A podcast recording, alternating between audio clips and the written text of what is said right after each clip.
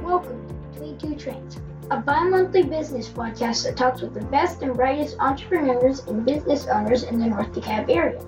Today, your co hosts are Van Pappas of Oxygen Financial and Tom Abbott of Thomas Ramone Realty. And now, Between Two Trains.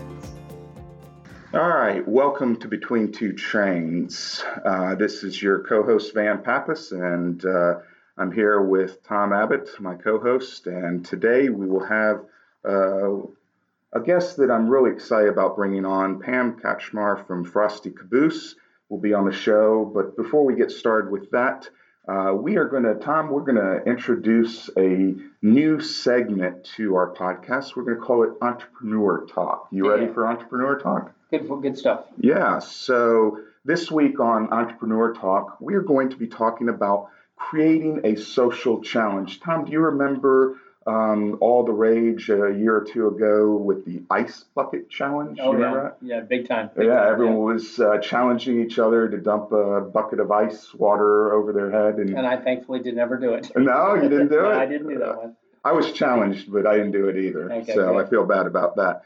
Um, you know, challenges really get people engaged and stuff. Now, um, what we need to do as entrepreneurs is figure out how we can get people engaged in challenges that will help our business. So, um, what I've learned over the last uh, couple months is that there's really four things that business owners can do uh, to create their own social media challenge. Um, and the first one is deciding on the purpose of their online challenge. So, exactly. I mean, you're like if you're going to do an online challenge, you want to you know what, what, like what is its purpose is it to promote your business or a cause or, or something like that so you really kind of got to have that that mission idea behind you before you start going now obviously we don't want a challenge that's going to be harmful i don't know the, these young kids today have you seen online recently about this this tide pod challenge crazy. this is Absolutely this crazy. Ridiculous to me. These kids are endangering their lives. So, whatever challenge you come up with for your business as an entrepreneur, we want to make it so that uh, you know it will drive that purpose. And when you do come up with the idea, you want to have a you know people have a short-lived memory. You know that ice bucket challenge. Um, you know it's not going on anymore so there is a time frame sort of an expiration date on on these challenges. And what I've found is that 10 days is really the best if you want to drive something socially. You know, if you do it for 10 days, you should have the maximum engagement. Right. And um, you want to be, when you do that, you want to make sure that you're you're picking something that people will engage with. I've learned and done some stuff I'm doing with Facebook now, like if it's a question or a, you know, do you like beer or wine or, or something like that, depending on like if you're a business or or something like our guest today might say, do you like chocolate or vanilla or you know something like that to be able to engage people and you know re- reach out to them that way. So it's something they're really going to answer and follow up on. You're so right. And that kind of leads into the second thing you have to do as an entrepreneur. And that's choose a hashtag and a social outlet. So, you know, there's so many social media outlets. Facebook is a huge one, Twitter, Instagram is becoming big, but you have to have that hashtag that people can share so that everyone starts seeing what's going on. So, um, that's really the second phase of creating that social media challenge is deciding exactly where you're going to uh, market that and, and how you're going to do it. And keep it simple. Keep it simple. keep absolutely. It simple. They, yeah. they got to type it somewhere. Yeah. So the other thing you want to be able to do is make it so what I call be evergreen. And what I mean by that, Tom, is that um, we want to be able to recycle stuff if, if it works. You know, if we try 10 different challenges in our you know business career, we might find that a couple of them really worked well and we want to recycle those. So you want to make it what I call something you can reuse, something that's evergreen. Yeah. Um, and then time management. You know, business owners, entrepreneurs, um, they are obviously busy people. Um, some of them are small business owners and they can't necessarily go out and hire a marketing firm or a social media group to, to push their their um, challenge, you know, and do all the social media. So you got to manage time. What I've been trying to do is create a sort of a, a, calendar, if you will, through a spreadsheet so that I can keep track of when I post stuff, how it's posted, and and manage that time. Yeah, you want to uh, like like you say a calendar or um, you know, time block in your day. Like, okay, if if you think social media, you need to do it, you know, every day. You know, 30 minutes in the morning, 30 minutes at night. I mean, I I know people who can get on Facebook and it's it's just it sucks you in. You're gone. So you got to really manage that. Um, I do all my own social media and I I enjoy doing it, but I can certainly understand why somebody would pay somebody to do it because of how much time it takes. Do, when when do you usually do your social? Do you like designate in your calendar a specific time to do that? I should. I don't. I need to. Um, you know, I, I I have to get better at turning Facebook off, just like email, and like have it go away and not be there. But it shows up on my phone, so I have to turn my phone upside down. I mean, I have to make it go away, or I'll be it's like a they call it a squirrel. You know, like boom, you'll be after something on Facebook, and next thing I've been on Facebook for 20 minutes. And I'm like, what, what am I doing here? So I try. I, I don't yet, but I'm trying to get to where like pick times, just like read email. Okay, I'm going to be on Facebook for an hour or 30 minutes now, and then I'll do it 30 minutes here and 30 minutes there.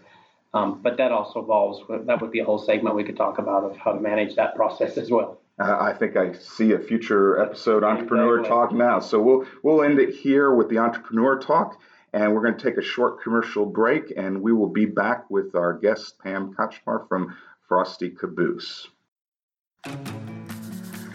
Are you a Chamblee entrepreneur or business owner? Do you want to support the Chamblee business community? Then come join the Chamblee Chamber of Commerce. The Chamber is dedicated to promoting and advocating for the business interests of our diverse community.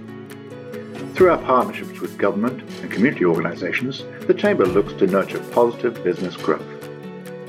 The Chamblee Chamber also offers many different sponsorship and hosting opportunities at our monthly breakfast meetings, which feature business leaders and speakers from around the Atlanta area, and at our larger events, such as the annual State of the City Address. Join the Chamber today to open a whole world of networking and advertising opportunities for your business. Learn more at chambleechamber.org. Welcome back to the Between Two Trains Business Podcast. I am your co host, Van Pappas, and I'm here with my co host, Tom Abbott. And I want to bring in an, our guest, uh, Pam Kachmar from Frosty Caboose. Pam, welcome to the show. Well, thank you for inviting me in, Van and Tom. This is great. Yeah. So, Pam, Frosty Caboose, uh, you know, you and I have known each other for a number of years now, and you know, I've said to you, Frosty Caboose is sort of like the big chicken of Chamblee. It's a landmark, if you will. Um, is that what you were trying to create, or did that really not play into when you first started your business? I don't think I thought of us as being a landmark, but we wanted to do something as a destination place for Chamblee. My brother, who I partnered with to open this, um, had started a project where the vintage pizza is Heritage Lofts and he wanted to get in on the rejuvenization of Chamblee. So after he got that project done, he was trying to think what else would be neat for the city to make it a destination place. His building has lofts in it, thinking that, okay, you want to come and end your day with a dinner and dessert. So our favorite thing was dessert, and our favorite dessert is ice cream. So we thought about it and we are like, oh, there's a local creamery we could utilize. And we want to do something with trains because Chamblee's theme is a city on the right track. So we thought a caboose was cute. And we did a lot of um, looking around and found we could get cabooses. Um, back in 1990. Wait, wait, wait, wait. There's there's yeah. an actual market for cabooses. People sell. I'd, li- I'd, like to introduce myself. I'm a caboose dealer. yeah. I mean, where? How, how did you do that? Um, a lot of the people that have them were people that were involved with the railroad. And this one guy, he is in um, Iowa, and he had a bunch of these from the Missouri Pacific line. And they're just not utilized anymore. They took uh, Caboose off the rail in 1990. Yeah. So they're just sitting around. I mean, they're steel boxes in a lot of cases. Some of them are wooden. But what were you going to do? Just destroy them? So they're just sitting in places. And he had a bunch of them that we found online. And we wanted this style because we thought it was so cute. And so we had it shipped in and put it together. But um, we just thought dessert and a destination place was our first so having it shipped in, so it didn't come like it is. You literally, it was dissected somewhere, taken apart, shipped in, and then put back together. Sort of. Um, it's in two segments. So the box itself is one, and the wheels come off. Okay. So it's 52,000 pounds Whoa. altogether. Yeah. so we had to find a truck because when we waited for the rail to get it, we waited like two and a half months and gave up on them. And so it was two trucks. It's called a low boy. So they brought the body on one and the wheels on another. Mm. Wow. So this you, this business you started back in 2009, right? We opened in 2009. So we're all right. Take me through this. It, recession hits. It's 2008. You know, if you know, you remember downtown Chamblee. There wasn't a whole lot going on in downtown Chamblee, and here you are starting a brand new business during the middle of a recession. You know, was that a difficult task or? Yes. And when we started it, though, we didn't think it was going to be that bad. Um, we, my brother, had done some building down in the Brookhaven area, and Chamblee had come on board and said, We're trying to rejuvenate this area. So we knew things were coming. Um, so all this started in 2007. I got laid off after 20 years with Georgia Pacific slash BlueLinx. And so my brother, being a builder, said, Okay, you know building products, be my purchasing agent. And then let's start a side project, the caboose. And so I said, Sure. And he goes, You could do your work out of the caboose too, being a purchasing agent. So this will work. So we started on that endeavor. I actually went to a class, it was and he did too, four day intense training on opening your own ice cream shop. They actually teach you how to make your ice cream and Okay, so things. we have a company now that sells cabooses, and there's a company you're telling me that teaches you how to start and make your own ice cream. a whole ice cream business A from ice A cream to Z, opening a shop, making the ice cream. Yep, sure does. Wow. Uh, all this actually, the internet helps you with everything. Yeah. So when I was after I was laid off, I had my time to figure things out. So I would go on every day, and I went to the bookstore to um, learn about opening businesses. There was enough books to read, and then we found out about this class, and we said we can do this. And again, thinking that the recession wasn't going to be that long, um, we're like, oh, within the year, let's get open, and and uh, Chamblee should start picking up building again. So we went forward with it. We um, the property my brother was actually had already bought that I'm on, and in the meantime, the person we bought it from needed to rent it back. So that kind of held us up actually getting in place. Um, but in the meantime, that gave us time to go to the city and do all the background information we needed to get this business started. So um, once we decided that it was going to be ice cream, we said, oh, let's support another local business. The caboose was so cute. So actually, my husband, with his background in graphic design, we sat down and put the whole theme together. Nice. So Nice. How did you manage um, during that downtime? Um, I know it's not like a grocery store where things are way more perishable. Your product is primarily frozen ice cream. Um, but did you have a challenge during that time of like inventory going bad, if you will, because maybe you didn't have enough sales, or did you have product that people came and wanted a certain kind of ice cream and you didn't have it because you thought we can't have all this in stock? How did you do that? So on the time before, Like during the recession time, primarily. I was just wondering how you managed that. That first year, 2009, Oh, the first year? 2010, or did you take off like a bang because people said, hey, look, it's an ice cream shop in downtown Chamblee? sort of both, um, until we were known, we were able to get our inventory locally. Um, the only inventory we had issues with was like cones and cups and things like that. But of course, cups and things won't perish. But um, with cones and everything, and it ended up being okay because they have a shelf, a pretty decent shelf life. But with the ice cream, it's made locally, two miles away. So they worked with me um, to start with.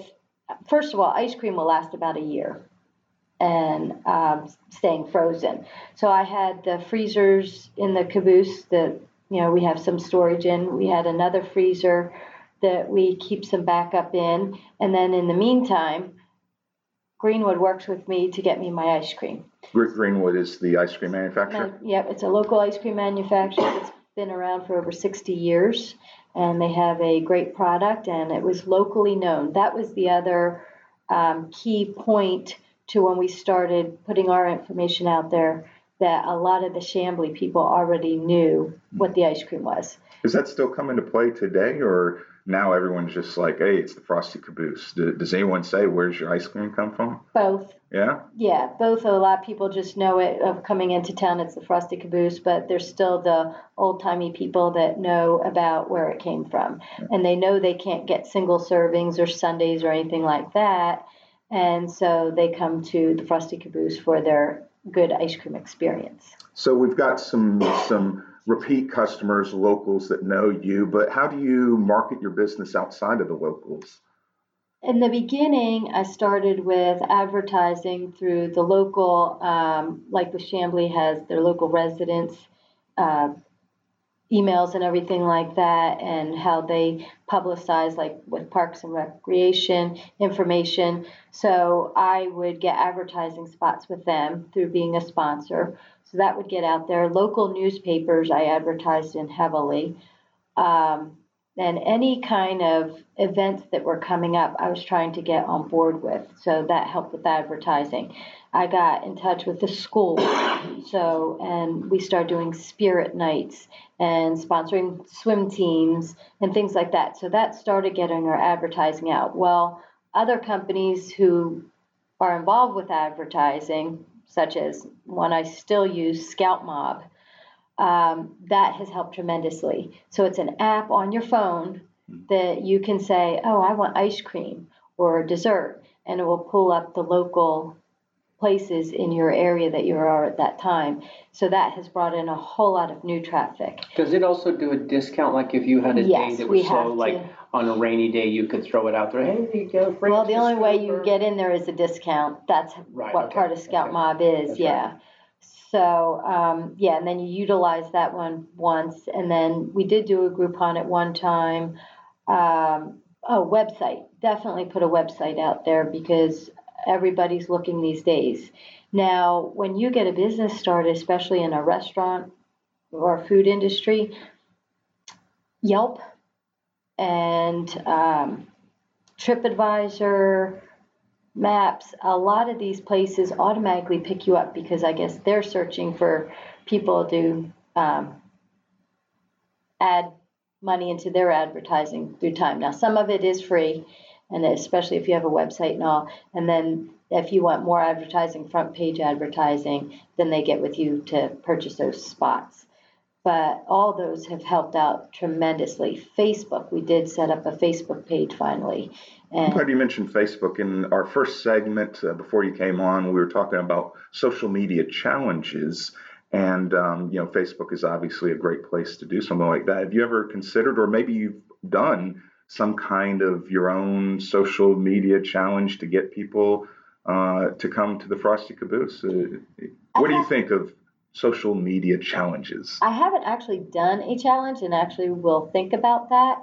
But um, on there, I've just put like certain days, like Valentine's Day, come treat your sweetheart, and there'll be a discount, or um, like for veterans and the police officers and all, I offer discounts for everybody on certain days and things like that. So in that challenge, you want to get there and get your discount. Right. But outside of that, no, I would definitely think about that because I really hadn't thought about a challenge. So I- I'm just curious. Uh, you know, you are an ice cream shop that appeals to all demographics. Is there? Have you noticed that you have more of a certain age group coming, or you know, or is it pretty much all across the board? You- You have a target demographic for the Frosty Caboose. I guess our original thought was families because kids always like their ice cream. Um, did not really think that we probably get even more adults. I mean, we get a lot of kids because of the train, but there's a lot of adults into trains. Um, and there's a lot of adults that just like their treat, and that ice cream is their treat over other things. Um, the other thing, uh, we have, you know, a huge population of different demographics around us. And one thing, and I do know they like their ice cream, um, Spanish people do, and like their their strawberry and things like that. In the very beginning, we didn't see a whole lot of people, but now, I mean, everybody loves our ice cream, and that's one thing they love, mm. which that's neat to be able to cater to. Well, I love your ice cream too. I can't get enough of it. Um, one last thing, and then we're going to have some fun here at the end. Um, as a potential entrepreneur, what would you say is the most important? Talking to our other entrepreneurs out there listening to us, or someone who says, Man, I would love to start a, a, a train ice cream shop, what would you say is the most important thing when starting a new business?